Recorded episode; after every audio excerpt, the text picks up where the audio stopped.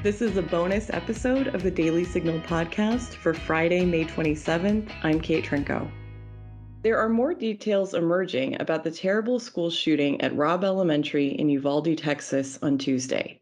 To be clear, there's still a lot we don't know, but we do have some additional information now. And here to discuss it is Steve Bucci, a visiting fellow at the Heritage Foundation.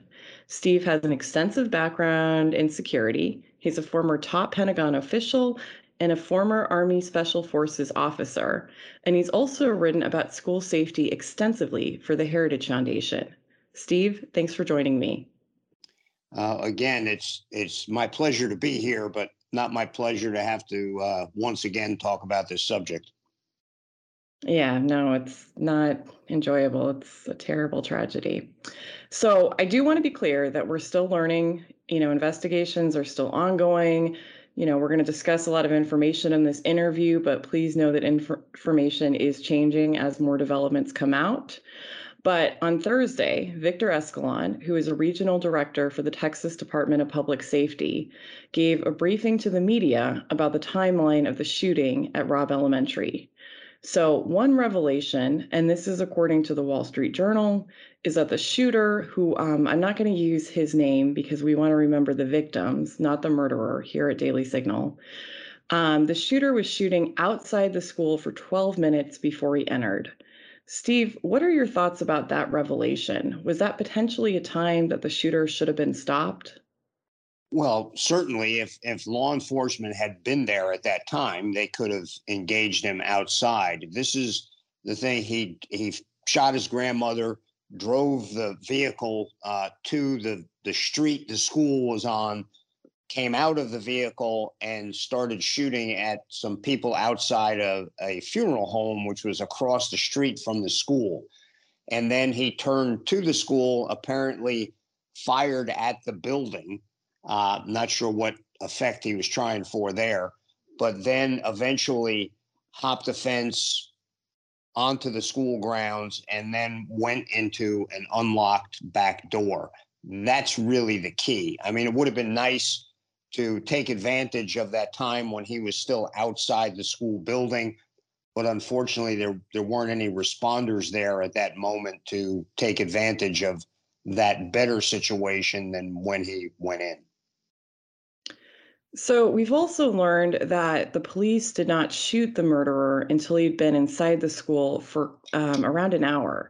So, I'm going to read a long quote here from the Wall Street Journal. Um, and again, this is based off the media briefing with Victor Escalon um, about that timeline. So, the journal reports that the shooter, um, as you said, shot his grandmother Tuesday morning and used her truck to drive to Robb Elementary School crashing the vehicle into a nearby ditch at 11:28 a.m.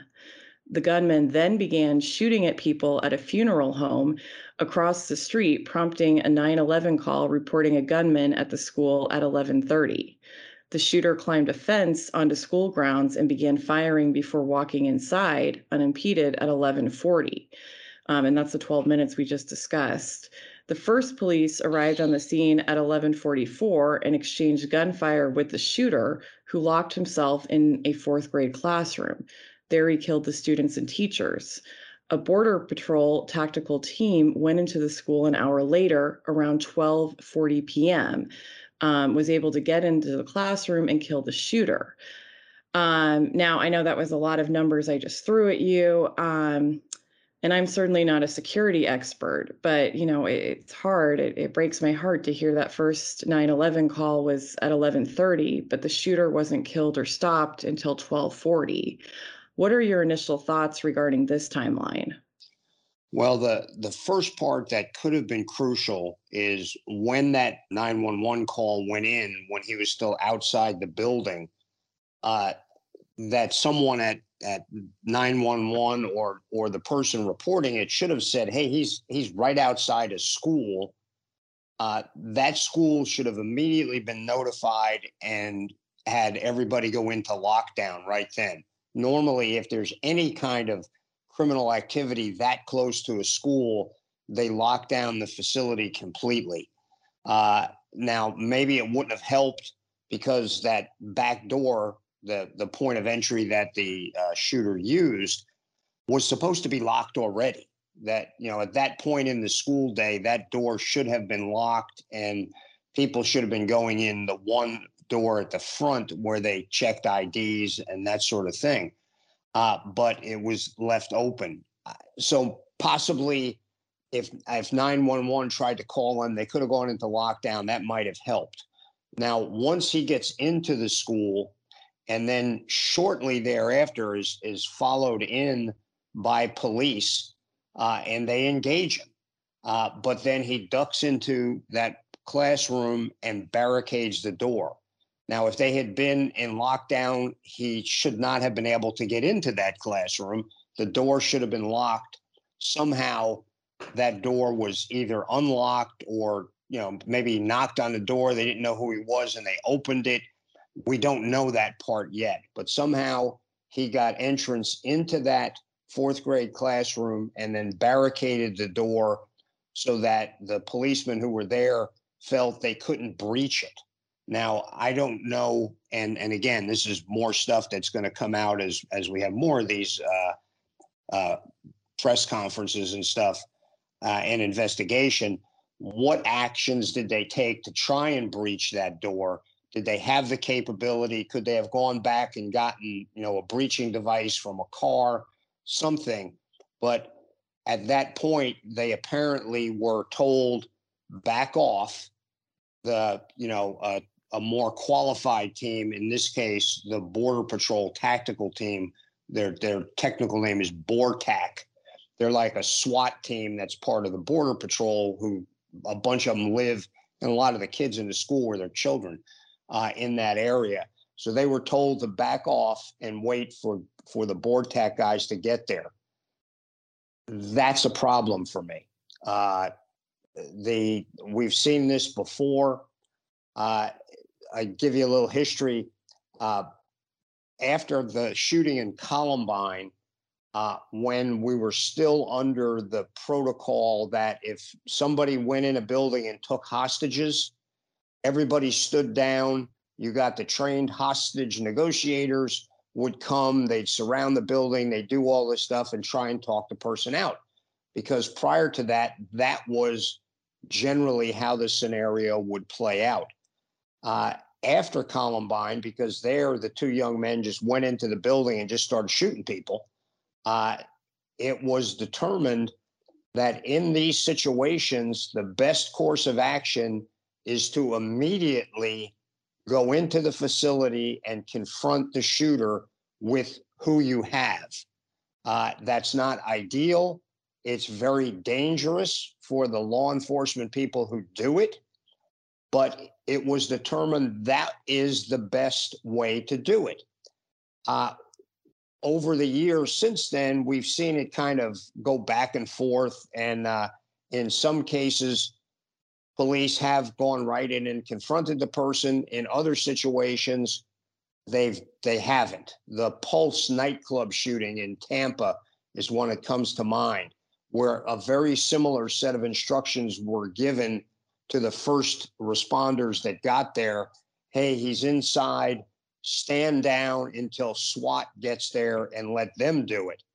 Uh, that's a mistake. That is a violation of protocol, uh, and it leaves the, the victims at incredible risk for way too long. Right. Um, and I should note, I think Pulse was actually in Orlando, but um, I'm sorry, you're right. Orlando, you're correct. So, along the lines we've been discussing, um, one of the most upsetting details emerging from this shooting is reports, and there's some videos on social media. Um, I'm not 100% sure they're authentic, but they've certainly been making the rounds. Um, that there were parents outside the school begging people to go in or to be allowed to go in themselves. Uh, the timeline on all this isn't exactly clear if it was after the shooter was shot or before, but there is one dad Javier Cazares, whose daughter Jacqueline um, was sadly one of the victims, a little fourth grade girl. Um, and Cazares, um, her dad, Javier Cazares, told the Associated Press that he suggested to others waiting that maybe they should go into the school since no one else was. Um, he said, quote, let's just rush in because the cops aren't doing anything like they are supposed to. What are your thoughts on this? And yeah, I mean, what what can parents do, if anything? And I mean, God forbid anyone ever face this situation. Uh, you know, this is a, a, tragedy here uh, in in this regard. Uh, on top of the the tragedy in general, uh, you know, normally when there's an incident and the professional responders arrive, the civilians stay out. You know, if a building is on fire, you know, and the father wants to run in to rescue their kids, the firemen don't let them do that. The firemen go in and get the kids because they've got the equipment. They don't want to create more casualties by well meaning uh, people who have a connection but no expertise or experience to get involved. Similarly, here, you know, you, you don't send unarmed civilians into the firefight. Uh, it just you because you, are going to create more casualties. This is a, a strange situation because, as I stated, that apparently, and and we're still sorting all this out. So we, you know, let's not hang anybody yet. Uh, the the law enforcement who were there were told wait until the BORTAC experts got there. Uh, in in hindsight, that was clearly a, kind of a bad command decision by someone, and we don't know who. It wasn't that the law enforcement that were there did not want to go in, did not want to help, but they were instructed to stand down and wait for people with more firepower, more uh, breaching capability, you know, the ability to get through that barricaded door into the room where the shooter was uh, was committing his crimes. It's it's a sad thing because there were little kids in there being shot at that time. So I, I understand the parents, you know, desire to go in there and try and help. I don't think they would have helped. I think it would have uh, potentially caused more casualties. But that that is going to be a point of investigation that's going to get a ton of focus and should because of this delay and and in the perception of these grieving parents these guys are standing around doing nothing. Well they can't send all the cops in. You can't get all get through one door. So there were law enforcement watching the door making sure this guy didn't go anyplace else. But the fact that you know maybe they could have utilized those assets more effectively to maybe approach the room through the windows. I don't know. I'm not familiar with the school facility itself, uh, but that's going to be where the investigation is going to go now. It's going to continue focusing on the shooter, his motivations, that sort of thing. But there's going to be an enormous microscope down on who made the decision to tell those initial responders to wait uh, why was that made? And the only thing we have now is uh, that that same uh, official uh, from that region made a comment, uh, and he said, you know, well, we couldn't tell him to go in there because our guys might have gotten shot. That one's gonna that's gonna be a tough one to sell uh, when little children are at risk. and I can't imagine that most of the other officers that were there were all that happy about having to get that order either. So uh, a lot more to come on that, a lot more investigation, but that's going to be the big question right now. So we've also learned that it appears that the shooter, um, I think, shot everyone who died, um, the 19 kids and two adults in one classroom. Is that surprising that a school shooting would largely take place in one um, classroom? Is that normal? No, it's not. In fact, that's probably one of the first times that's happened, which may tell you that some of the protocols that the school had were working. The other kids were locked down in other rooms. Uh, they apparently were safe. The exact timing of that lockdown is, is one of the key things. As I said, why was this guy able to get into that one classroom? Now, I understand why he didn't go to others because there was law enforcement outside the door that had engaged him and he was trying to keep them out. So he had no ability at that point to move around the school. That's a positive thing. Unfortunately, he's got, you know, an entire fourth grade class full of kids and teachers in there with him. So that's that's the sad thing and the uh, the difficulty here in uh, in dealing with it. Why they were not able to breach that room, uh, I don't know. I can't believe that this young man, you know, was that good at locking down the doors. I don't know. He may have used the barricade procedures that the classroom had to keep people like him out, to keep the police out. But again, we don't know that yet. We've got to we've got to uh, get all of the information from the investigation, and as we know, this information seems to come out progressively as as the officials get more and more info, and uh, and we get more and more enlightenment on on the decisions made. Right. So I know we've been talking a bit about this, but overall, um, for those investigating now, um, looking at the response to this terrible shooting um, and how it was handled, what do you see as being the most important information that they should be trying to verify, to um, determine right now? What questions should they be trying to answer? Uh, well, obviously, motivation and and why this guy targeted this school, that that kind of thing. So the shooter related part of the investigation. Uh, the next thing that needs to be checked is why was that back door open, and how did this guy know the back door was open? Because from what I've seen on the few clips, it seems like he hopped the fence and went right to that door. He didn't go around checking other doors and, and only found that one open. So somehow, I mean, that tells me maybe that door was always open and this kid has seen it before. You know, if he did a reconnaissance of it and noticed that. So we need to know that. And then once he was in there, uh, we need more fidelity on that initial engagement uh, by those first uh, law enforcement that arrived to see what happened that allowed him to get inside that classroom why wasn't that door locked to keep him out of the specific classroom? And then what did he do to barricade himself in there? Why were those initial officers unable to get through that door to engage him quickly and minimize the casualties? And then finally, who made the call to tell those guys, okay, stop trying to get in there, just keep them in that room and wait for BORTAC? Uh, that, in in hindsight, was probably the most egregiously bad decision uh, because it allowed him to just, at his will, kill off those children and the teachers. So all those aspects of it have to be, you know, we need to know exactly what really happened, what were the thought processes, and then disseminate the information and use it to hopefully improve procedures, practices at every school in America going forward. So this is this none of this should stay in the shadows.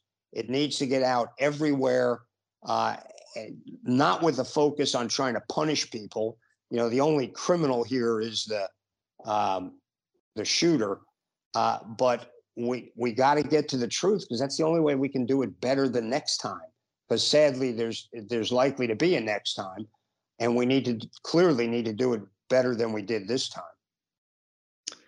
So speaking of preparation, it looks like the school district in Uvalde was actually very aware of school shootings. I mean, I assume all school districts at this point have plans. But um, NBC News ran an article recently that detailed what Uvalde had done to try to make sure their schools were safe. Um, NBC reports that the Uvalde district had doubled its security budget in recent years. Um, it had adopted an array of security measures that included its own police force, threat assessment teams at each school, a threat reporting system, social media monitoring software, fences around schools, and a requirement that teachers lock their classroom doors, according to a security plan posted on the district's website. Now, of course, just like everything else, there's a lot we don't know. We don't know whether this plan was followed to the letter at Robb Elementary. But um, what's your thoughts on what we know about Uvalde's preparation for something like this and what questions need to be asked now? Uh, well, that, that whole plan needs to be reviewed again to see if, in fact, it was sound. Uh, and then the, the key thing, and this is, you know, a human factor, is you can have the best plan in the world. If you don't execute it, if you ignore parts of it, it can fall apart pretty quickly. Uh, from the most recent reports, you know, doors were unlocked on the outside. Having a fence around the building is great, but if you could just climb over it, like apparently this kid did, you know, that keeps the elementary school kids inside, doesn't keep a bad guy out. Uh, and then if the if the doors are supposed to be locked inside the building in the classrooms all the time, how did this kid get in? You know, once he was in the building, we know the back door was unlocked and the police engaged him and he moved down the hallway and then went into this classroom. Why was that door open for him to get in there? You know, did the teacher just happen to open it to take a kid to the bathroom? We don't know. Uh, but if they're supposed to be locked, that that's a problem. Now the having the assessments and all that, that's great as long as those assessments were done by qualified people. Uh, I, would have to look at what the money was spent on. Uh, you know, a lot of people seem to like to buy big fancy cameras and things like that, which is great for getting information after the fact. is is less useful in defending the the building in the moment. Uh, and then the last part is they said they they had their own police force, which I guess I mean they they have security guards that they they have acquired somehow. Were those volunteers? Were they paid?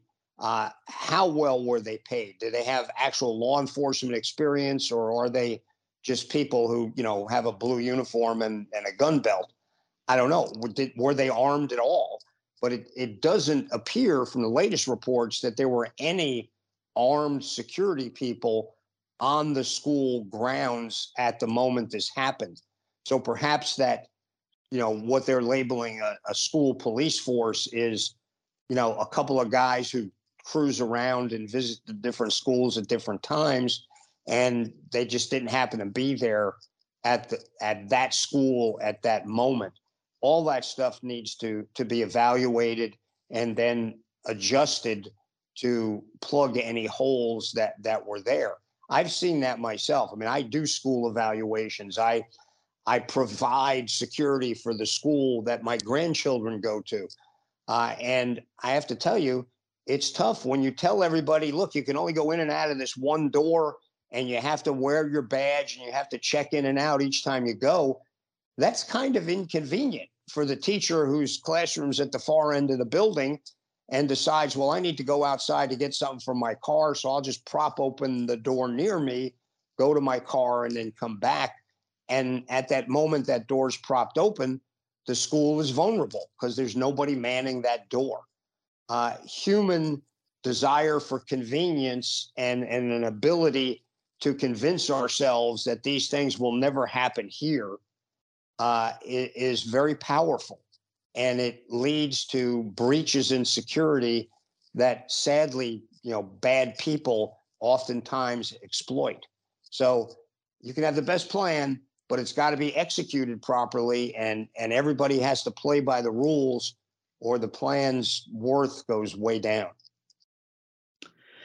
So, unfortunately, politics have already been injected into this tragedy, and debates are starting. Um, some gun control advocates are suggesting that Uvalde shows that you need to ban guns, not just make schools more secure. Um, I'm going to quote from The Intercept, that's a liberal publication um, that makes this case. So they write As the number of school resource officers has ballooned over the last two decades, so has the number of school shootings. There is no evidence that police have the ability to stop these shootings from happening.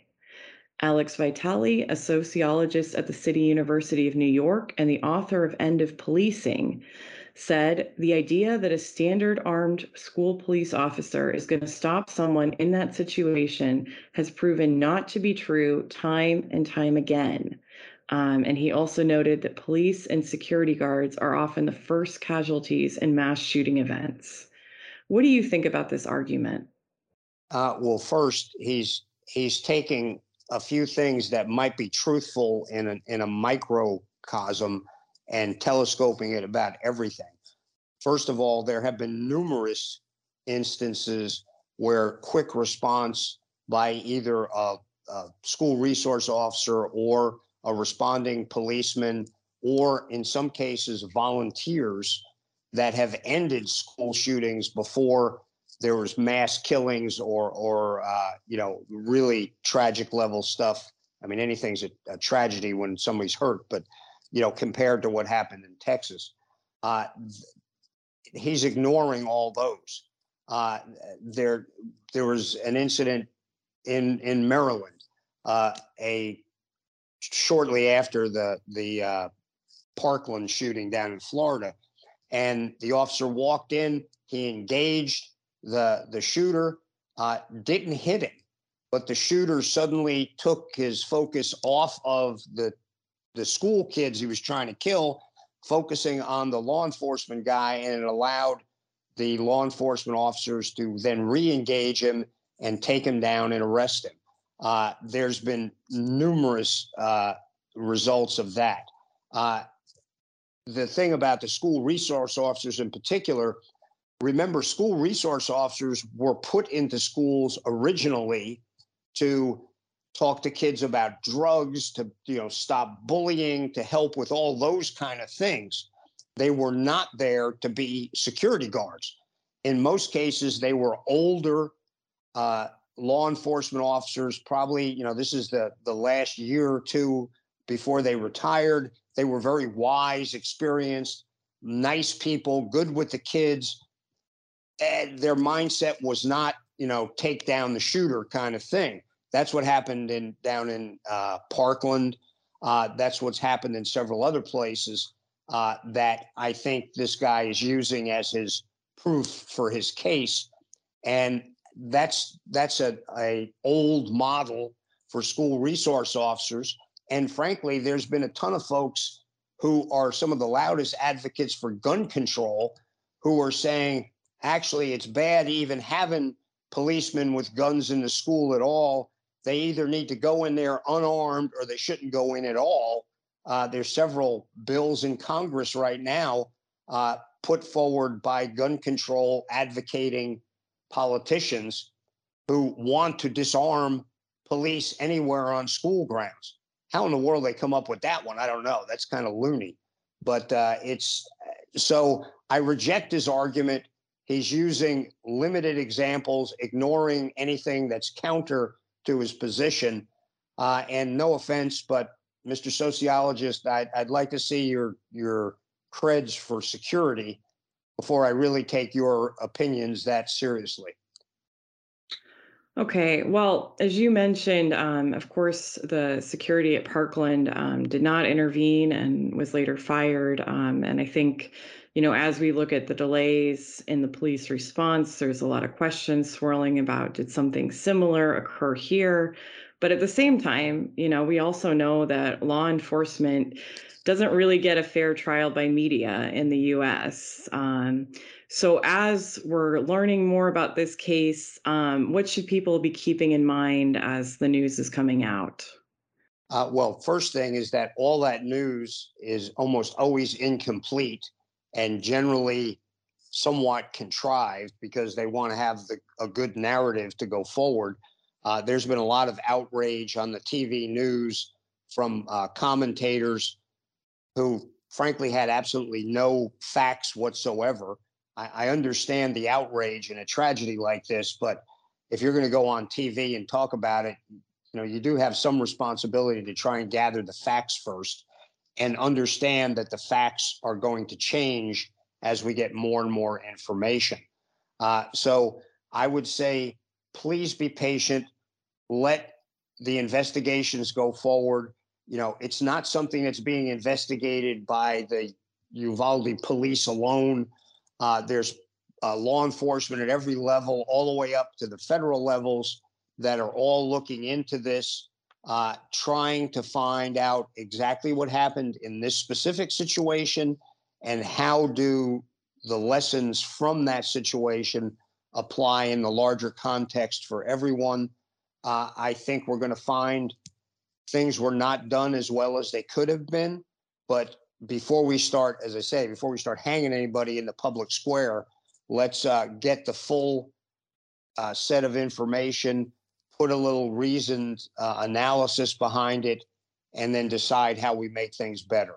Uh, law enforcement, in my experience, eh, to a humongous extent, you know, their fathers and mothers, as well as as anybody else, uh, a lot of those border patrol agents had kids in that school. Uh, it's not like any of these folks were disconnected, but uh, we need to find out exactly the chain of events, exactly the orders that were given, why they were given, uh, and then make a judgment if that those decisions were sound or if they were flawed. If they're flawed, then we need to make changes. That may include making changes in personnel. Uh, but let's let's let the the process play itself out so we do this right and we fix things rather than just stomping our feet and making things worse. All right, Steve, thanks so much for joining us again. It's my pleasure. Thank you for having me. And that'll do it for today's bonus episode. Just a reminder that we will not have a show this Monday in observance of Memorial Day. Thank you again for listening, and we'll be back with you on Tuesday. The Daily Signal podcast is brought to you by more than half a million members of the Heritage Foundation. The executive producers are Rob Bluey and Kate Trinko. Producers are Virginia Allen and Doug Blair. Sound designed by Lauren Evans, Mark Guiney, and John Popp. For more information, please visit dailysignal.com.